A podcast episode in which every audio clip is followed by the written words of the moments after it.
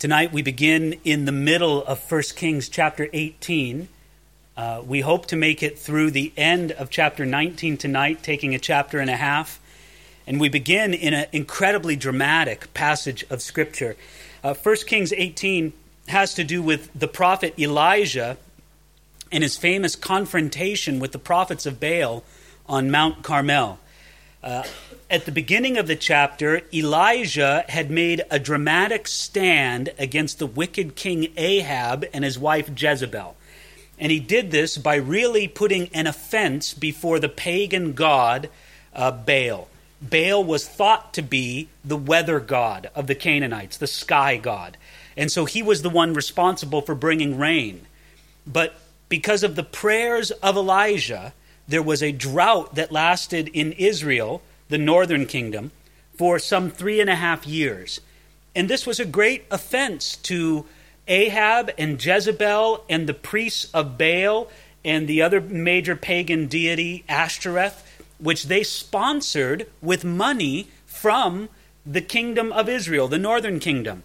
And so Elijah made this great challenge to King Ahab, and he told him, Gather up all the prophets of Baal, let's meet together at the top of Mount Carmel, and let's settle this once and for all. So that's where we come to verse 20 and 21 of 1 Kings chapter 18. So Ahab sent for all the children of Israel and gathered the prophets together on Mount Carmel. And Elijah came to all the people and said, How long will you falter between two opinions? If the Lord is God, follow him, but if Baal, follow him. But the people answered him not a word. You know, Elijah here was serving as a true prophet of God. He was confronting the people of Israel, the tribes of Israel, the northern kingdom, with their great apostasy from the Lord. But you have to understand how it worked for ancient Israel and how it works for us too, mostly when our heart sort of fades away from the Lord we usually don't make a conscious decision, okay, now I'm going to deny God and I no longer want to have anything to do with Him. Usually, what we do is we introduce serving something else. To, to translate it in the same terms that ancient Israel dealt with it, we want to have the Lord, we want to have Yahweh, the God of Israel, there. But then we also want to serve Baal as well. And do you see what the prophet Elijah challenged them to right here? He said, How long are you going to stay in this place where you're serving both Baal and Yahweh. They can't both be true. There's not room enough for both opinions. So he said this to the gathered people of Israel. It tells us right there in verse 20 that Ahab sent for all the children of Israel and gathered the prophets on Mount Carmel. You can just imagine the scene a huge crowd of people there at Mount Carmel, massive, massive crowd. There they all are there. And of course, we're not talking about every last person in the kingdom of Israel. We're talking about the representatives of the people, you know, their, their sort of chosen tribal delegates and all of that. There they are, gathered, uh, uh, thousands of people there at Mount Carmel Carmel, and there's the prophets of Baal. And I can just picture it in my mind the prophets of Baal looking at Elijah. They hated Elijah. You know, they loved the favor of King Ahab and of Queen Jezebel, and they enthusiastically promoted the persecution of any true follower of Yahweh. But over the last three years, they had been severely humbled by Elijah. Can you imagine how many prayer meetings to Baal the prophets of Baal had, pleading with the God of the sky to come bring rain? They prayed and they prayed and they danced and they danced and they did whatever else they did before their prophet, excuse me, before their pagan god Baal, and nothing happened. All their cries to the weather god Baal were ineffective for three years. They hated this prophet of God. He humiliated them. He exposed the falseness of the God that they worshiped and the falseness of their priesthood. You can just imagine that they're looking at him. They're looking at him like a cat looks at a mouse. They're looking at him like, you know, they just can't wait to grab him and tear him to pieces. And you look at Elijah, I picture Elijah in this, he doesn't care. You know, Elijah, he's just up there and he's going to do what the Lord wants him to do. Here he is, one man against hundreds of false prophets. Everybody's against him. Well, you got a large group of people who are undecided, who could be very easily turned against him in a moment. And then you have hundreds of professional enemies of his. And they can't wait for him to make a mistake. But you just wait. He's going to he's going to do something. You know, it's like it's like you can have a lot of sheep and one lion comes and scatters the whole flock. Well, that's Elijah. He's the lion in this situation. You're going to see what he does there. But you see the challenge that he gave to them there in verse 21 of chapter 18. He says, How long will you falter between two opinions? If the Lord is God, follow him, but if Baal, follow him. I want you to see that Elijah here is extremely logical. He says, Hey, listen, Israel, you're spiritually lukewarm. You're neither cold nor hot. You want to give some devotion to both Yahweh and Baal.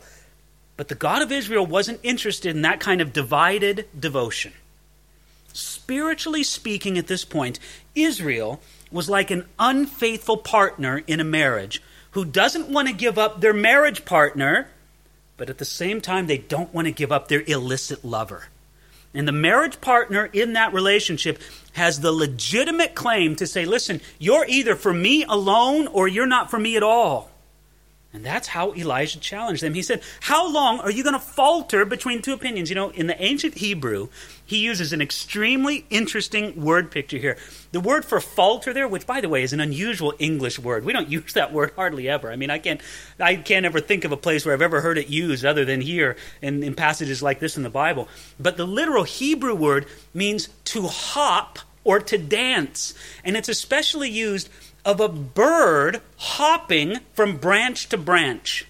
And it's almost as like that. That's what, what uh, Elijah is trying to say. How long are you going to dance between two opinions? How long are you going to hop from one place to another? You don't know which branch you want to settle upon. You just hop to one and then hop to the other. So you got to make a decision either Yahweh or Baal. Now, I want you to notice this too. Elijah made it clear that there was a difference between the service of Baal and the service of Yahweh. You know, I imagine that in the minds of the many thousands of people there gathered at Mount Carmel, there wasn't a big difference between the service of Baal and the service of Yahweh. They say, well, listen, what does it really matter? I mean, as long as I'm religious, as long as I have some kind of religion, as long as I'm sincere about that, why can't I just follow my heart? And if my heart leads me this week to Baal and next week to Yahweh and the following week back to Baal, what's the big difference? But Elijah knew that it could never be that way. Listen, either you serve Baal or you serve Yahweh. There's a difference between the service of the two. I like it also what Elijah says here. It's so powerful. Did you notice the question he asked him there in verse 21?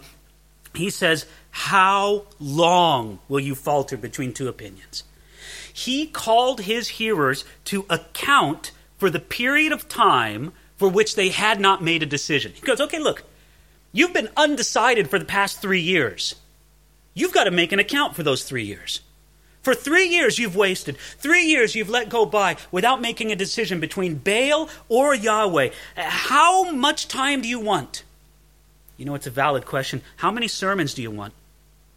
How many more Sundays do you want? How many warnings? How many sicknesses? How many catastrophes? How many friends or relatives or disasters? How many people dying around you? How much trial do you have to go through? How long? What's it going to take for you finally to say, okay, listen, I'm either going to be for the Lord or I'm not? What a valid question that is. How long are you going to go on before you make a decision? You know what the people of Israel did? They, they shouted back with one voice, Elijah, we're going to serve the Lord. No, they didn't, did they? Did you see what it says there in verse 21? They did just the same kind of thing we like to do. It says there at the end of verse 21 But the people answered him not a word. There was no objection. Hey, hey there, Elijah, you've got no right to say that. They didn't say that, did they? There was no repentance. Oh, Elijah, we're so sorry. You're right. We should serve the Lord. They lacked the courage to either defend their position or to change it. They were willing to live unexamined lives. Listen, Elijah, I just want to think about it. I don't want to think about these big issues. Baal, Yahweh, listen, isn't it enough that I'm religious? No, he won't let him get away from that. He says, No, you, you're not going to do that. You've got to account before God. It's either Baal or it's Yahweh, and you have to make a decision. They didn't answer him a word. So, what does he do? He says, Listen, these people, I need to bring them to a point of decision. Verse 22 Then Elijah said to the people, I alone am left, a prophet of the Lord. But Baal's prophets are 450 men. Therefore, let them give us two bulls, and let them choose one bull for themselves, cut it in pieces, and lay it on the wood, and put no fire under it. And I will prepare the other bull, and lay it on the wood, and put no fire under it. Then you call on the name of your gods, and I'll call on the name of the Lord. And the God who answers by fire, he is God. So all the people answered and said, It is well spoken. Now they speak up, right? Now he's given them something dramatic. He's given them a show to, that they can comment on. Okay, great, let's do that. But notice what Elijah begins by saying in verse 22. He says, I alone and left the prophet of the Lord. Now that's not true. I have to say, if there's anything true of Elijah, he tended to think pessimistically. He tended to think in a down kind of way. Listen, Elijah had reason to know that it wasn't true. Just earlier in this chapter, he met Obadiah. Remember him? I mean, Obadiah was a true servant of God, he was a prophet of the Lord. And what did Obadiah do? Obadiah had sheltered 150 prophets of God against the persecution of Jezebel and Ahab. Elijah could have said, Well, it's me and 150 guys where I don't know where they are. But he said, No, I alone am here. Well, he was alone at that time and place. So we're going to be a little generous with Elijah here and not criticize him too harshly. But then he proposes this great test. He says, Look, let, us do two bulls. We'll, we'll, select two of them. The, the prophets of Baal, they can pick whatever, whatever bull looks to be more flammable, looks like it'll burn easier. They can pick that one, right? Uh, I'll take the other one, no problem here. And, and then uh, we'll bring them before the Lord. And, and the, the God who answers by fire, he is God. And it's interesting to see the fire would not come from either Elijah or the prophets of Baal. It had to be supernatural in origin. The fire had to come either from Baal or from Yahweh. Now, I want you to notice Elijah gave plenty of advantage to the prophets of Baal. Again, what was it thought? Baal was the sky god, the weather god.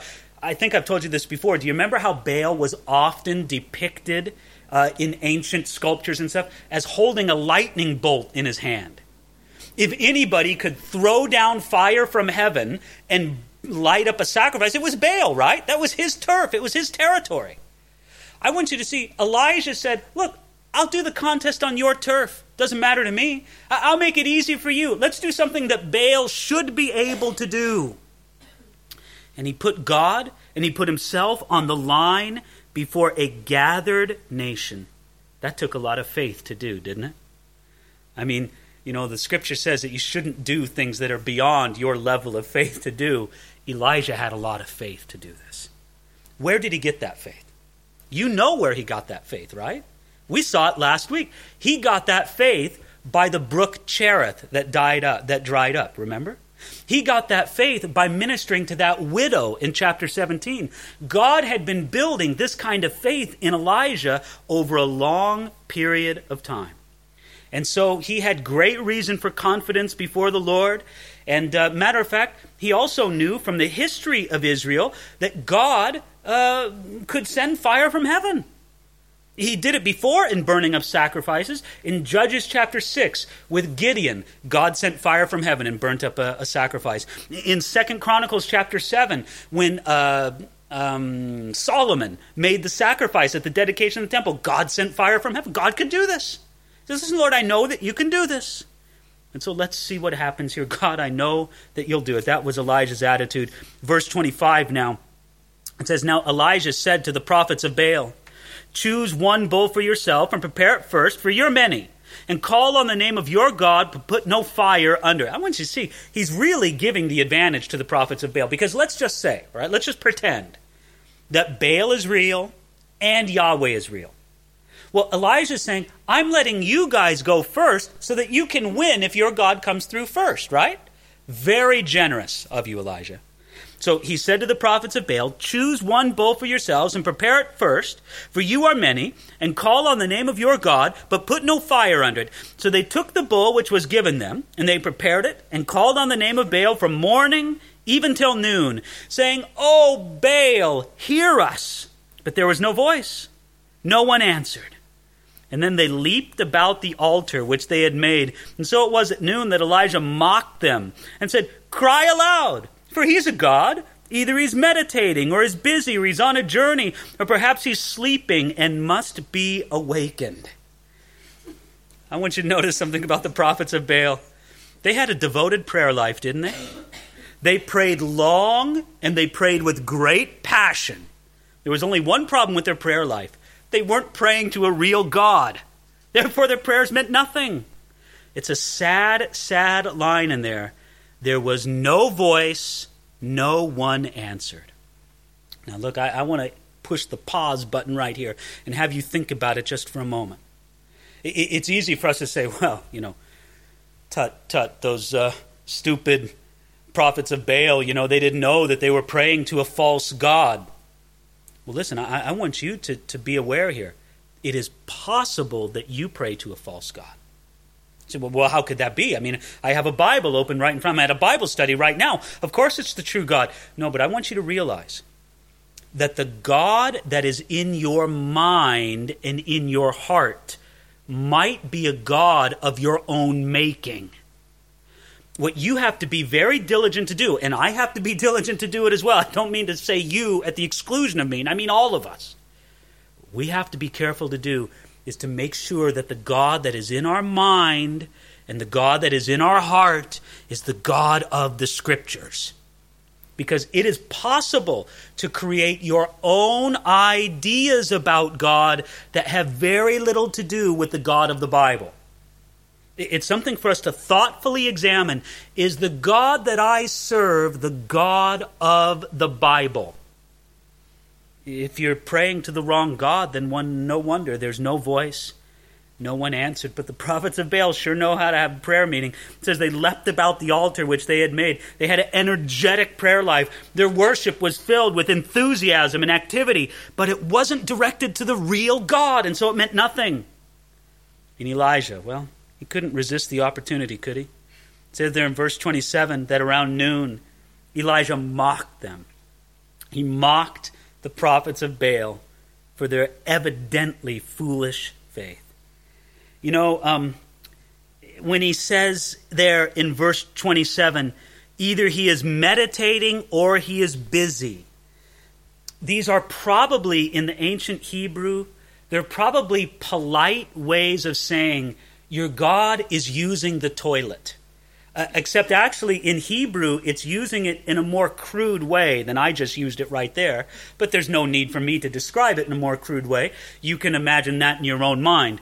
Uh, but he's probably mocking their God and saying, you know what? He's probably out using the toilet. Why don't you scream a little bit louder so that you can get your God's attention? And of course, that's exactly what they did. Look at verse 28. So they cried aloud and cut themselves, as was their custom, with knives and lances, and the blood gushed out on them. And when midday was past, they prophesied until the time of the off- offering of the evening sacrifice.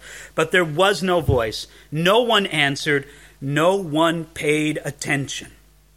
You can picture it in your mind, can't you? This is one of the most vivid scenes in the whole Bible. I can just see the prophets of Baal cutting themselves and the blood is gushing out and they're completely sincere and they're completely devoted to their religion.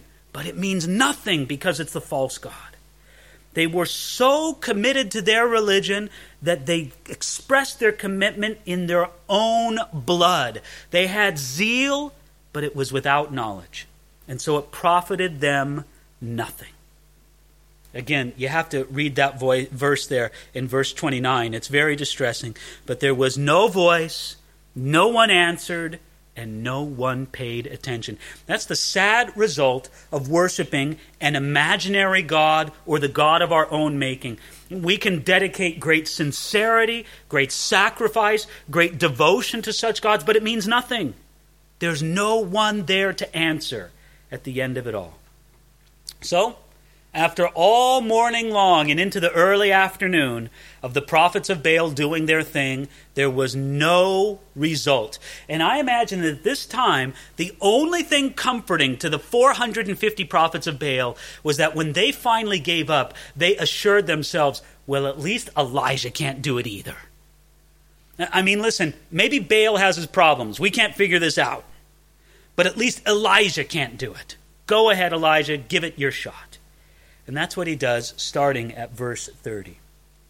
Then Elijah said to all the people, Come near to me. So all the people came near to him, and he repaired the altar of the Lord that was broken down.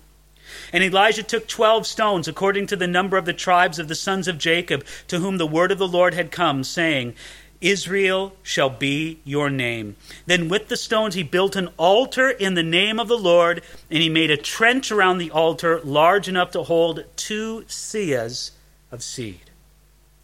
When it was Elijah's turn to sacrifice, he first wanted to get the attention of the people. So he says, Come near to me. Listen, I know it was entertaining to watch the prophets of Baal jump around and cut themselves and scream and yell and do all that they did.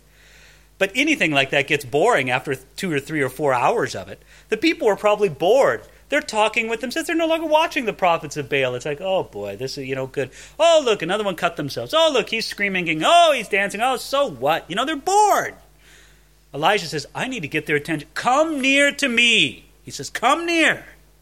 He had to get their attention. You see, this is interesting. Elijah knew that the real point of this was for the benefit of the people. It wasn't for his own benefit. Elijah didn't need to do the sacrifice for his own benefit. He also didn't need to do it for God's benefit, as if God wasn't really sure he was God without this sacrifice. Who was this for? This was for the people. And so, first thing he says is, Come near to me. I need to have your attention. And then he does the next thing he repaired the altar of the Lord that was broken down. Elijah was very aware that he was repairing something that once stood strong. There was once an altar of the Lord that stood at this place at Mount Carmel and in Israel in general. And Elijah was there to revive something that had vanished away. You see the next thing he did? He alludes to it at the very end of verse 32, where it says, He made a trench around the altar large enough to hold two seahs of seed, verse 33, and he put the wood in order, cut the bull in pieces, laid it on the wood, and said, Fill four water pots with water, and pour it on the burnt sacrifice and on the wood. And then he said, Do it a second time. And they did it a second time. And then he said, Do it a third time. And they did it a third time. So the water ran all around the altar and he also filled the trench with water. Now, can I just remind you? He couldn't just turn on a faucet and get out a garden hose and do this. This took time, this took work. It was a dramatic scene. Elijah wanted everybody to know this is no trickery. I don't have a torch or a Bic lighter up my sleeve, you know, or a magnifying glass or something like that. No, I'm going to wet down the sacrifice. I'm going to wet down the altar. I'm going to wet down a trench that is dug around the altar so everybody knows that there's no trickery involved in one bit of this. You see, he wanted to make a deep impression upon the people.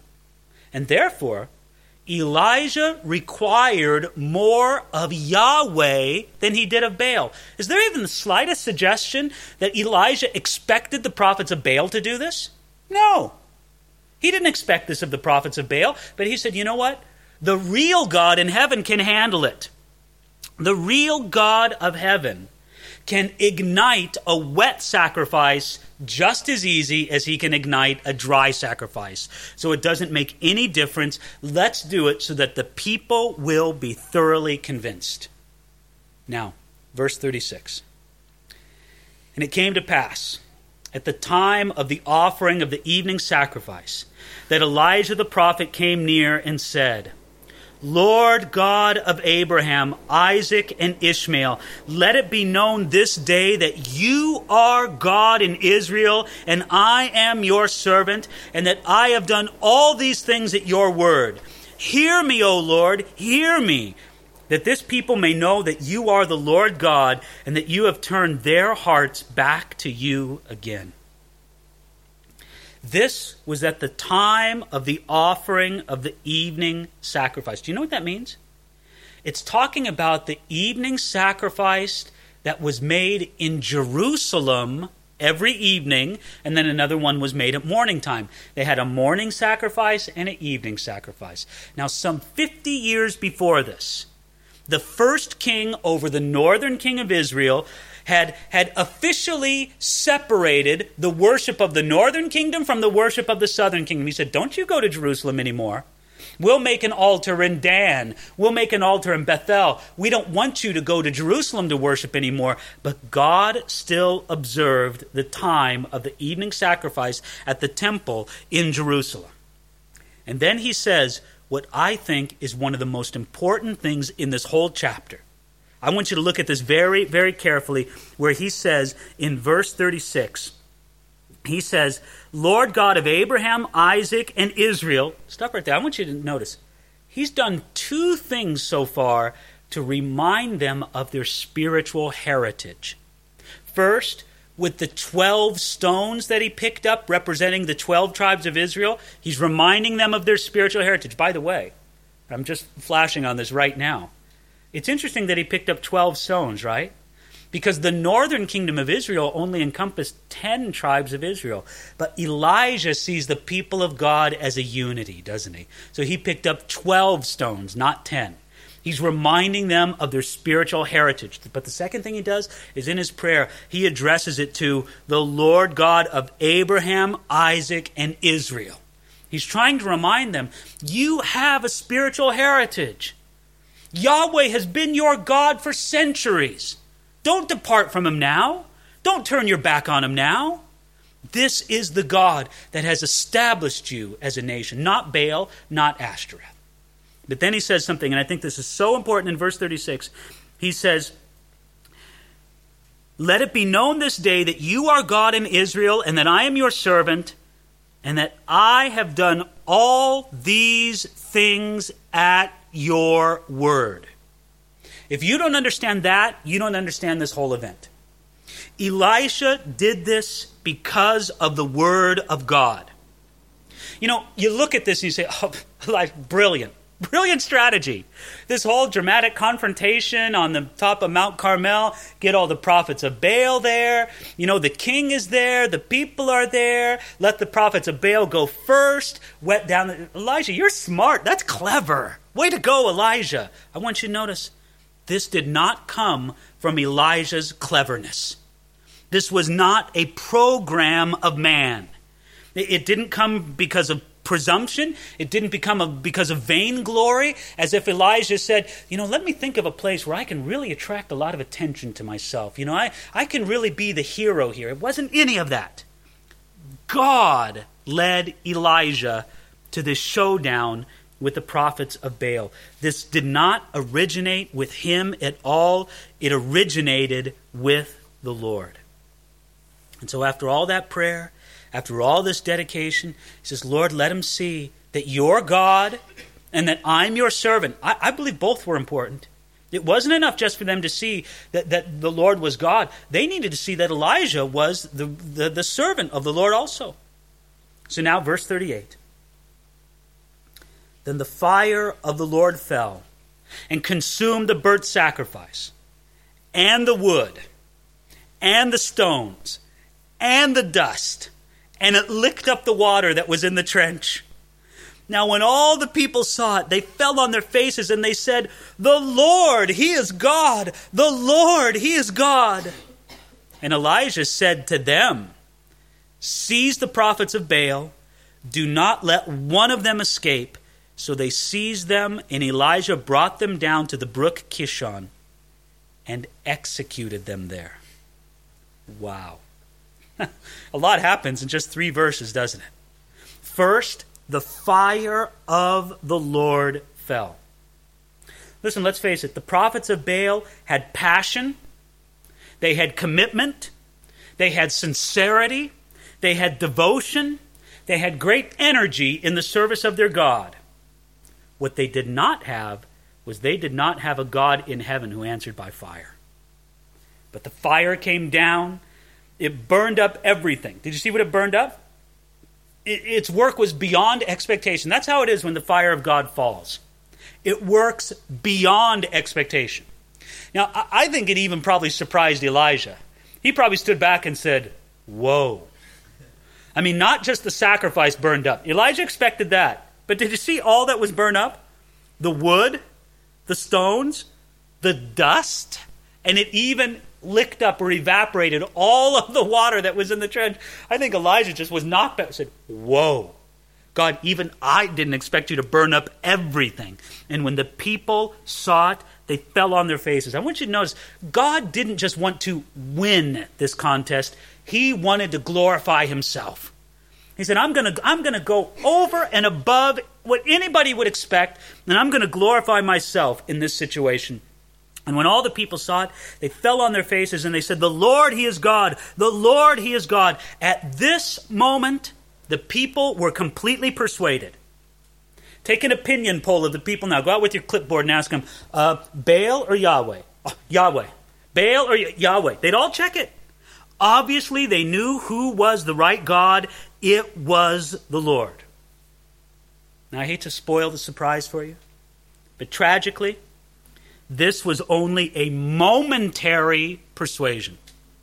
They were persuaded, but it didn't last. This was no lasting revival in Israel. The people were definitely persuaded, but not lastingly changed. If you would have asked any one of them at that moment which one is the Lord, Baal or Yahweh, they would have said it's Yahweh. If you would have asked them a week or two weeks later, they would say, Does it really matter? It didn't last. But Elijah was going to take advantage of the moment. He didn't know how it was going to be in a couple weeks. How could you expect him to? He just knew, God, you, yes, Lord, you've done the work. And he instantly looked over at those 450 prophets of Baal whom every one of them wanted him dead.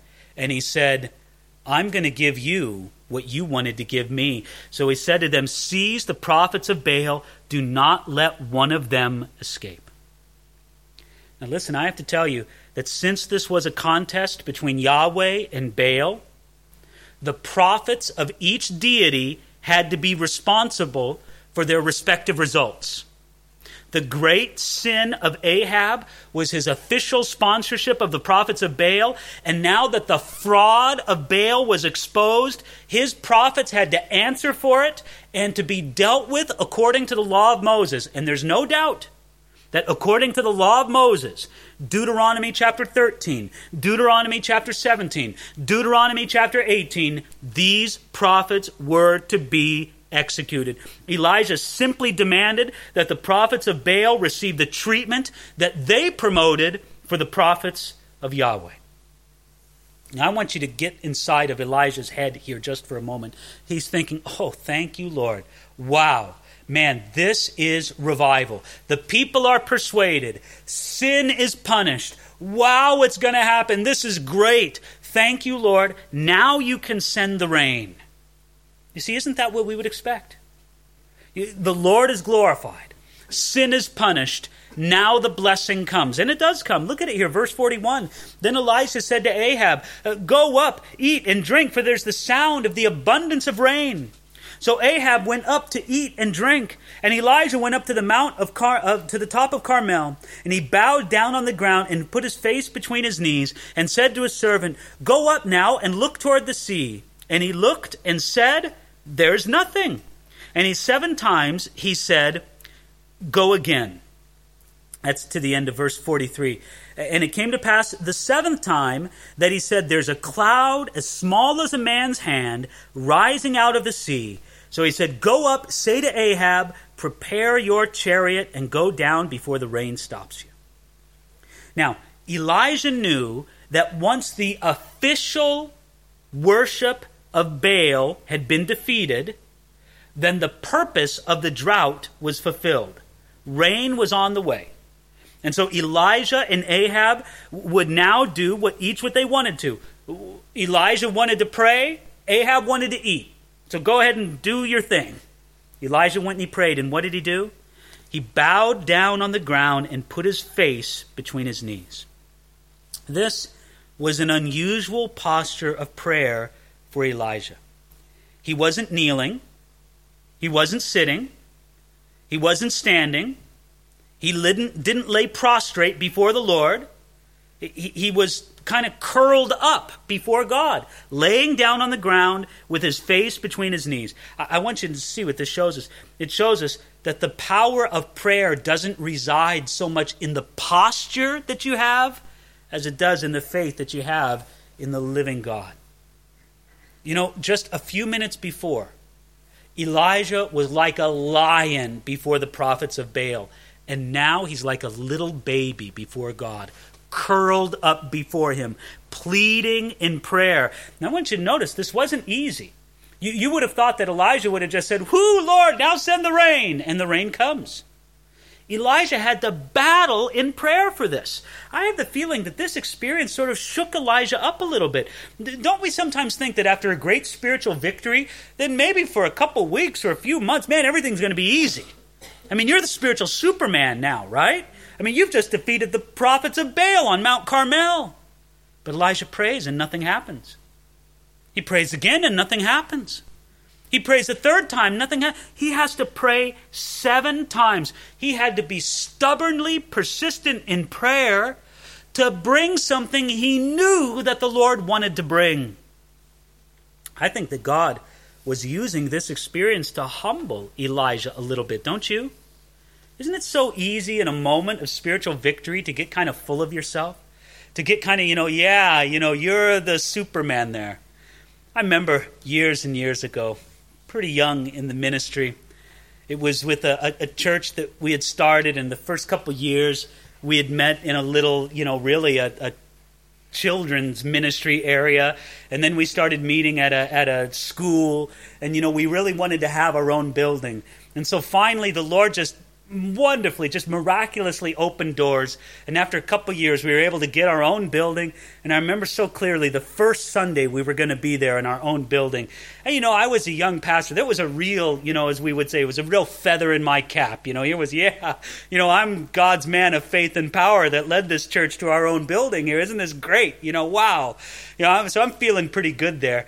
And there we are in, in the service, and yeah, the service went okay. You always want the first service in the new place to just be like the glory of God coming down from heaven, you know. But it was a good service, and I preached the message, and it all went okay and everything.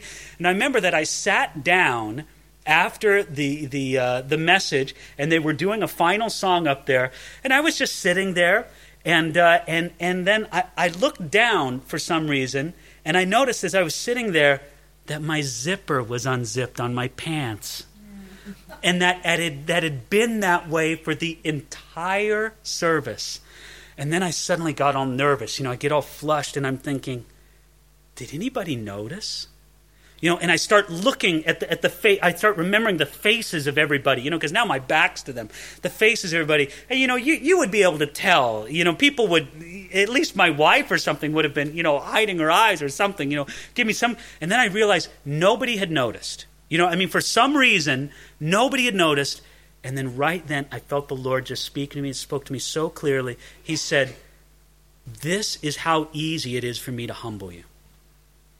Don't, don't you get too high in a moment of what you think is spiritual victory. I can humble you like that. I think God was, was showing Elijah that his zipper was unzipped right here.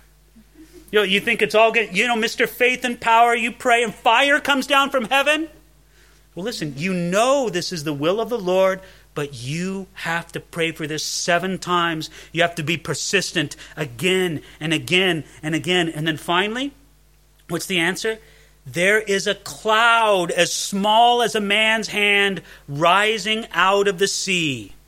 Elijah prayed this, asking in faith for God to send the rain, and he sensed this was the will of God, and yet, this fervent prayer brought the rain. The evidence of rain came slowly and in a small way, but out of this very small evidence, God brought a mighty, mighty work to Israel.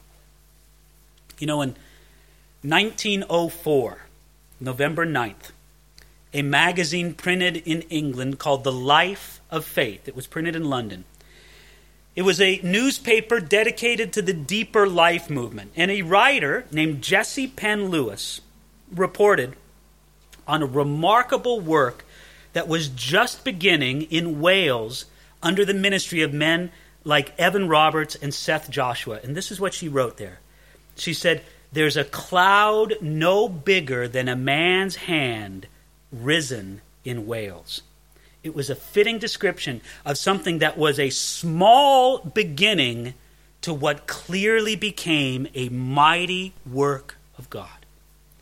You know, when God sets out to do a work, oftentimes it begins with small evidences, with small things that in them say, well, what's the big deal? I mean, what's so great about that? But, but sometimes a great work is first signaled by just a small cloud off on the horizon. And if you see it and if you know it, you should take great hope.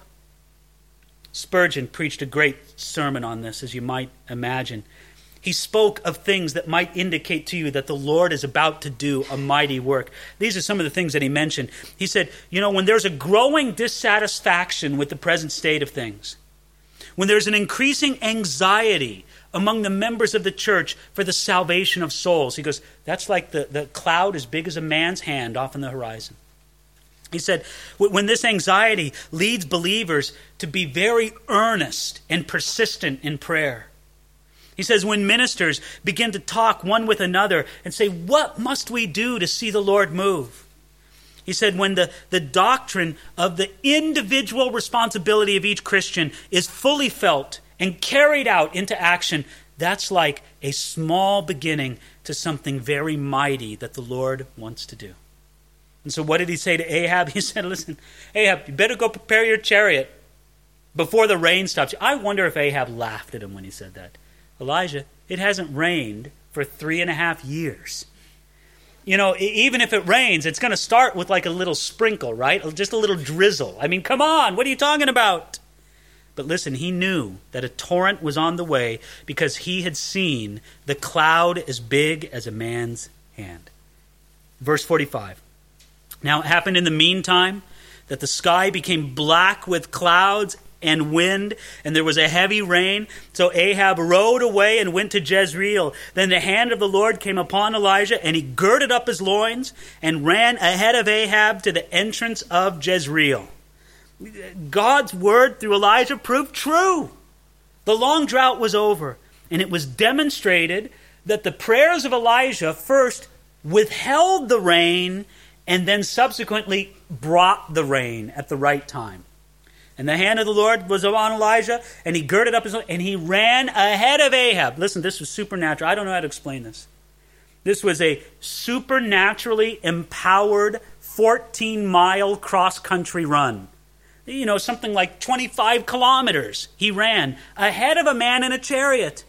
Now, I don't know why exactly it was important for God for Elijah to arrive at Jezreel ahead of Ahab. I don't know. Maybe God wanted Elijah to be the first one to tell Queen Jezebel what happened. He didn't want Ahab to be the first one. I don't know exactly. It doesn't really explain it so in the text. But we know that Elijah got there first and God's supernatural. I would have loved to see it, man. When you get to heaven, get the DVD of this and see Elijah running faster than a chariot, boom, you know, down the way, more than 14 miles, all the way from Carmel to Jezreel. And he made it there in that time. Well, he did that. Now look at chapter 19.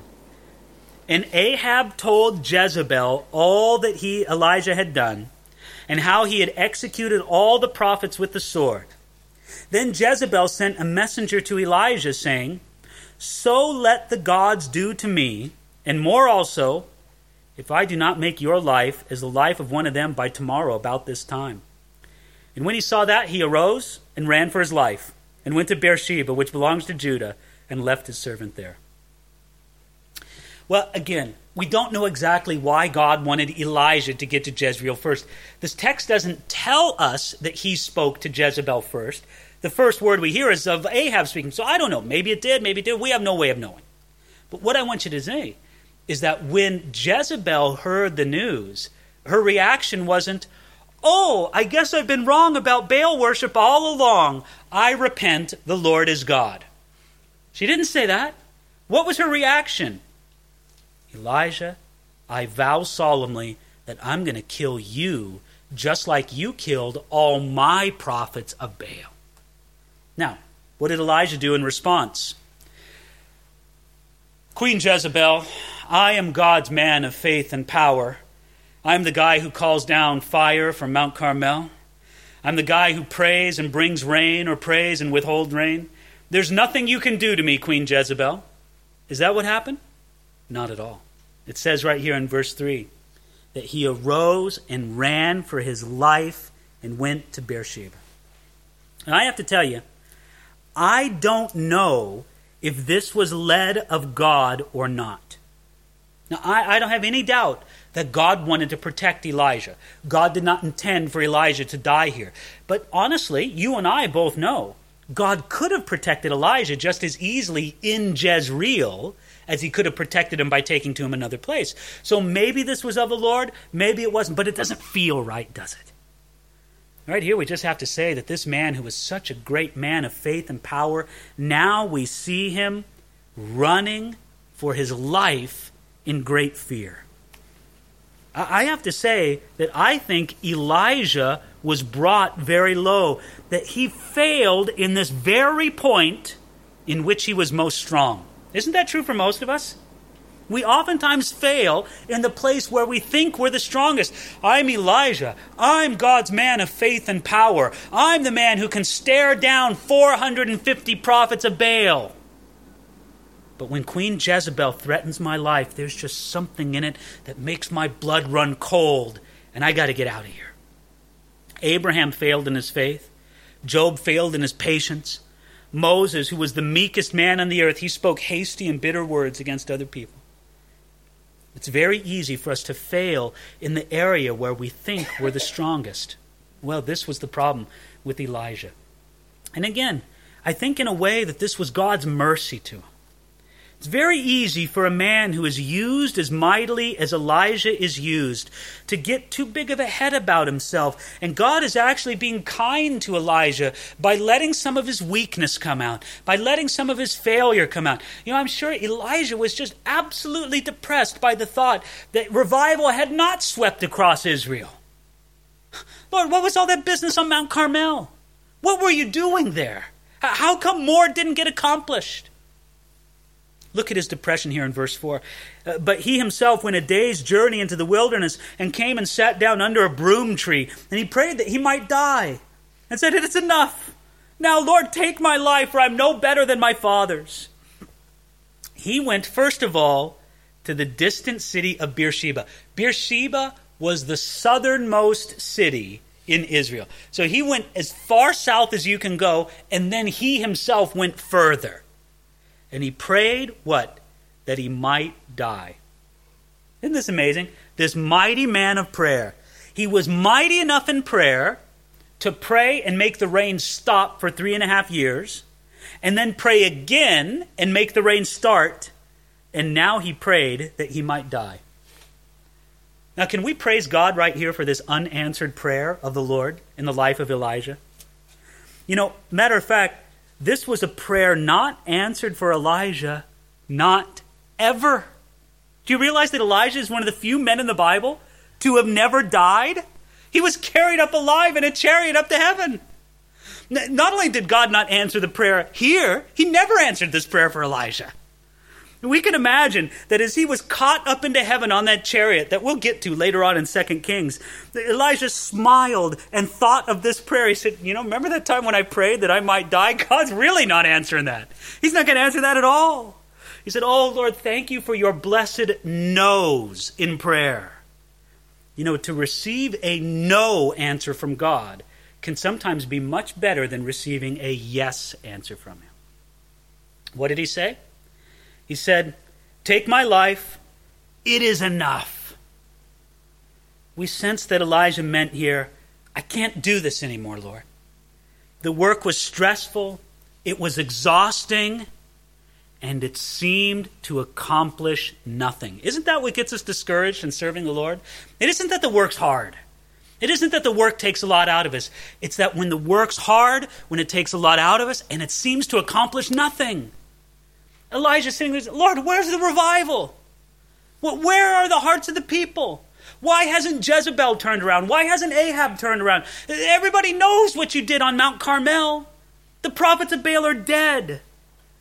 The great work on Mount Carmel did not result in a national revival or return to the Lord.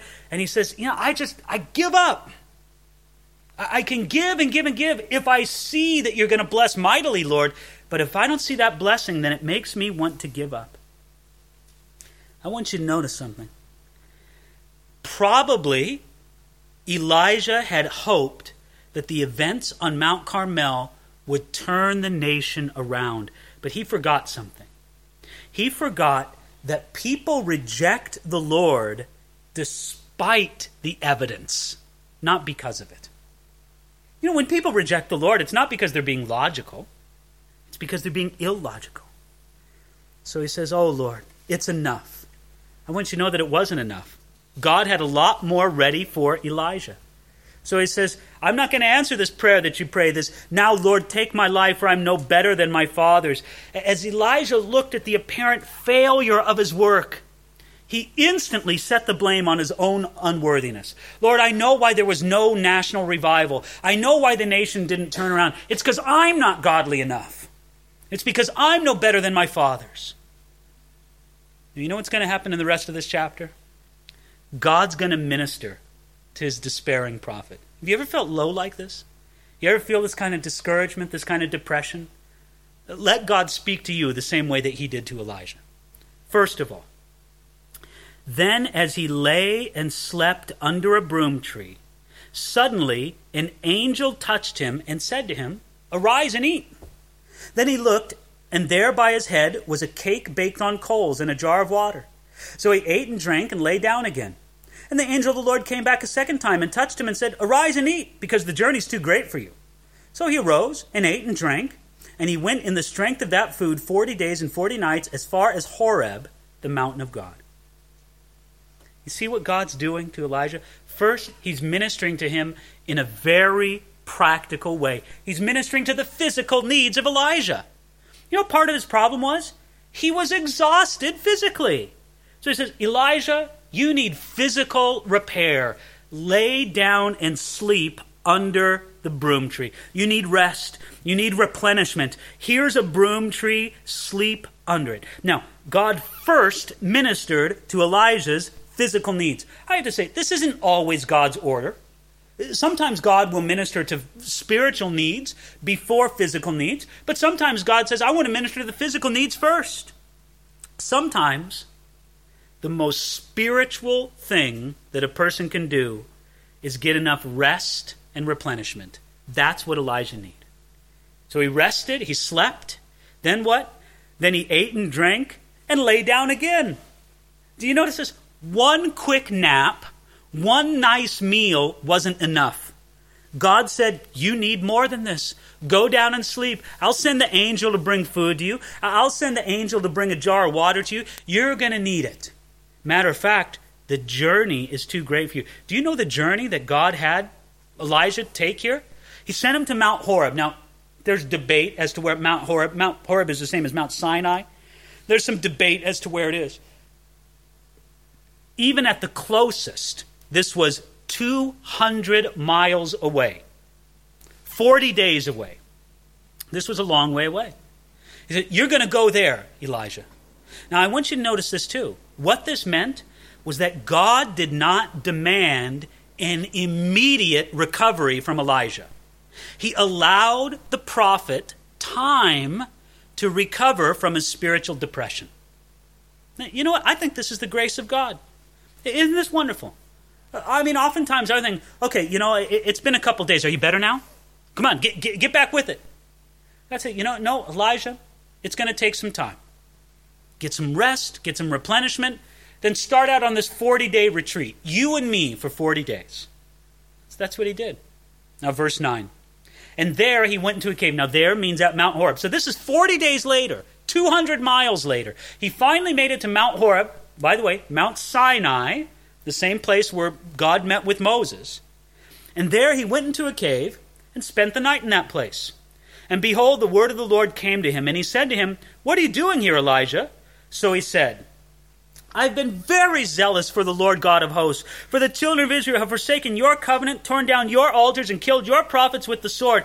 I alone am left, and they seek to take my life. So, what does he do first?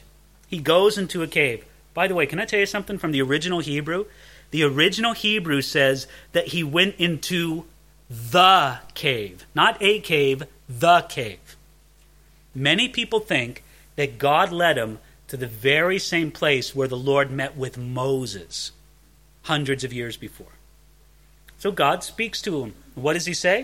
He says, What are you doing here, Elijah? Isn't that a great question? You wonder what Elijah could have answered. Well, Lord, you sent me here. Don't you remember? What do you mean, what am I doing here? God knew the answer to this question.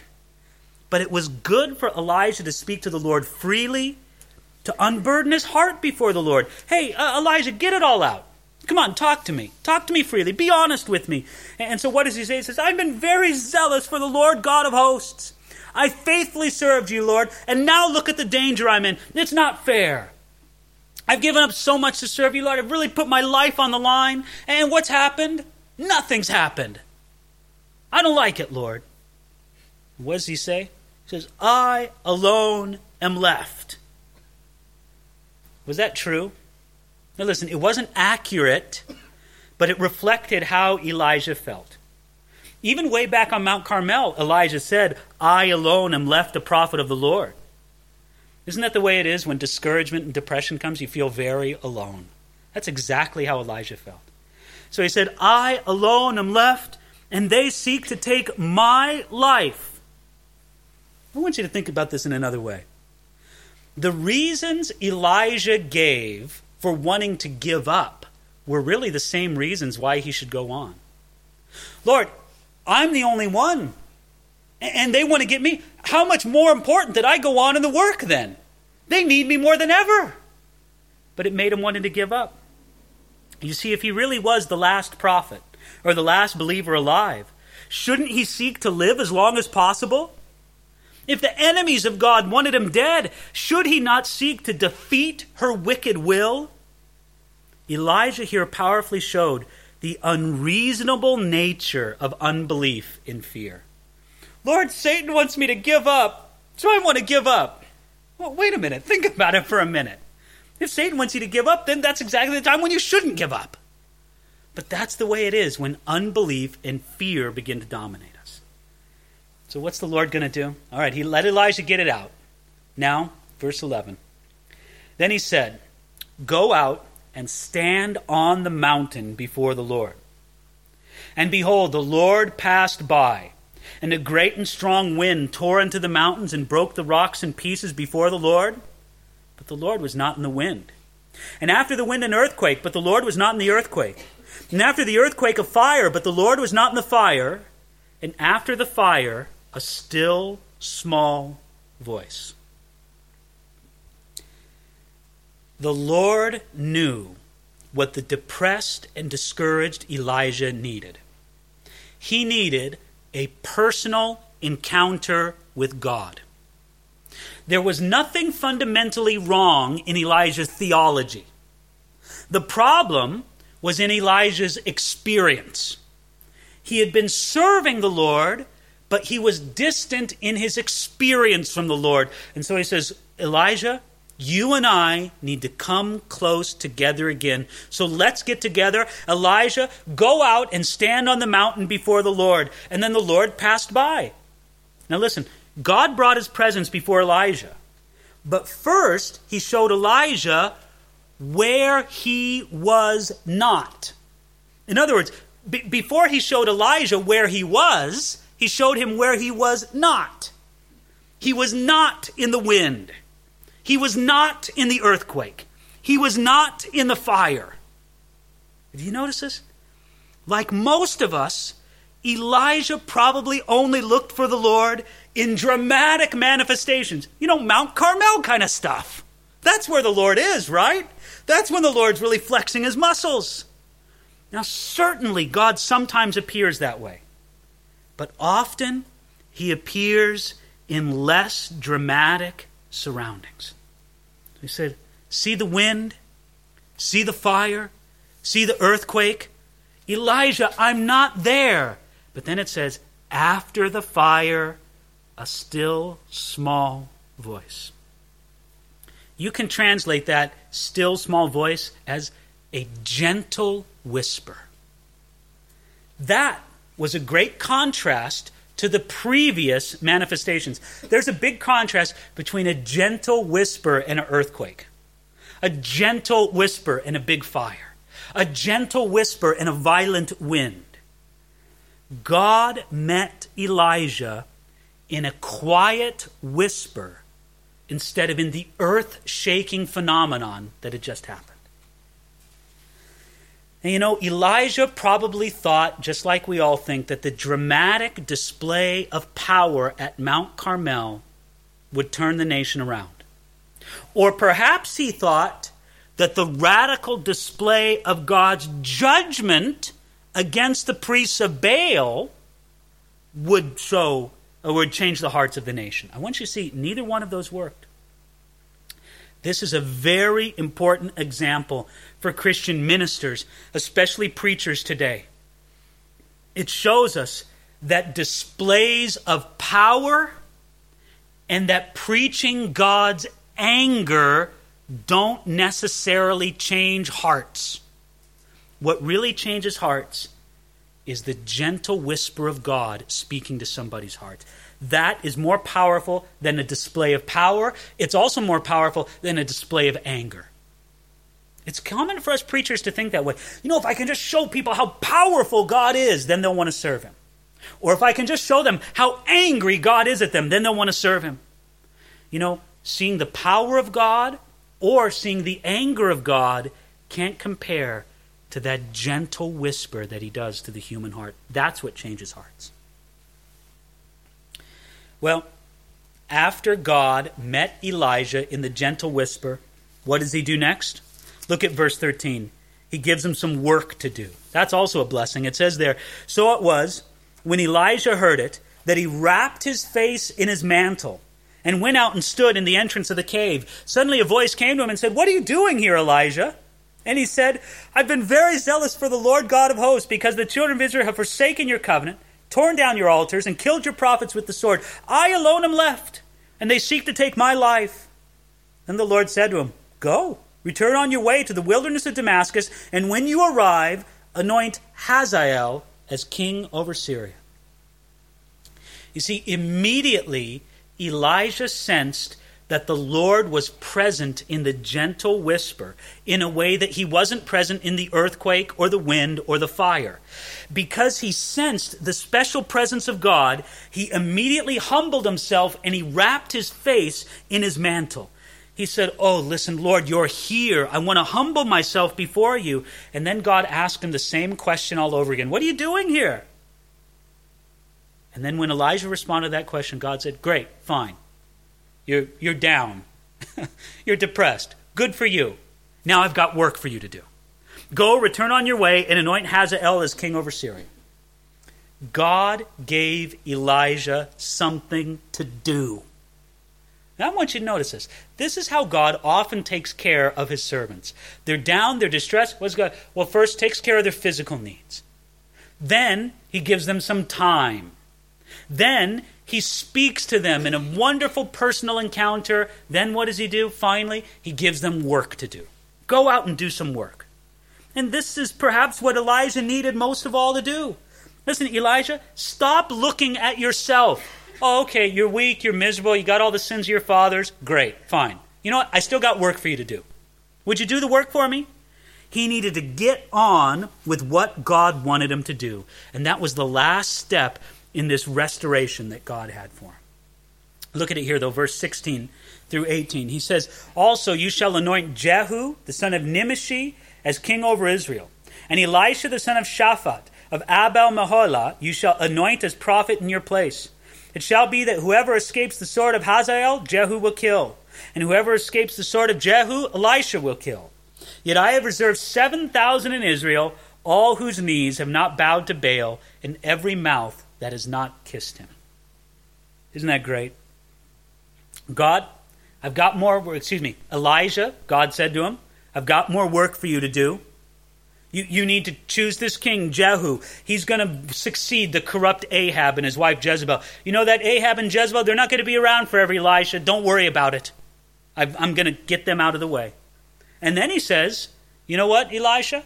I've got a successor for you, Elisha.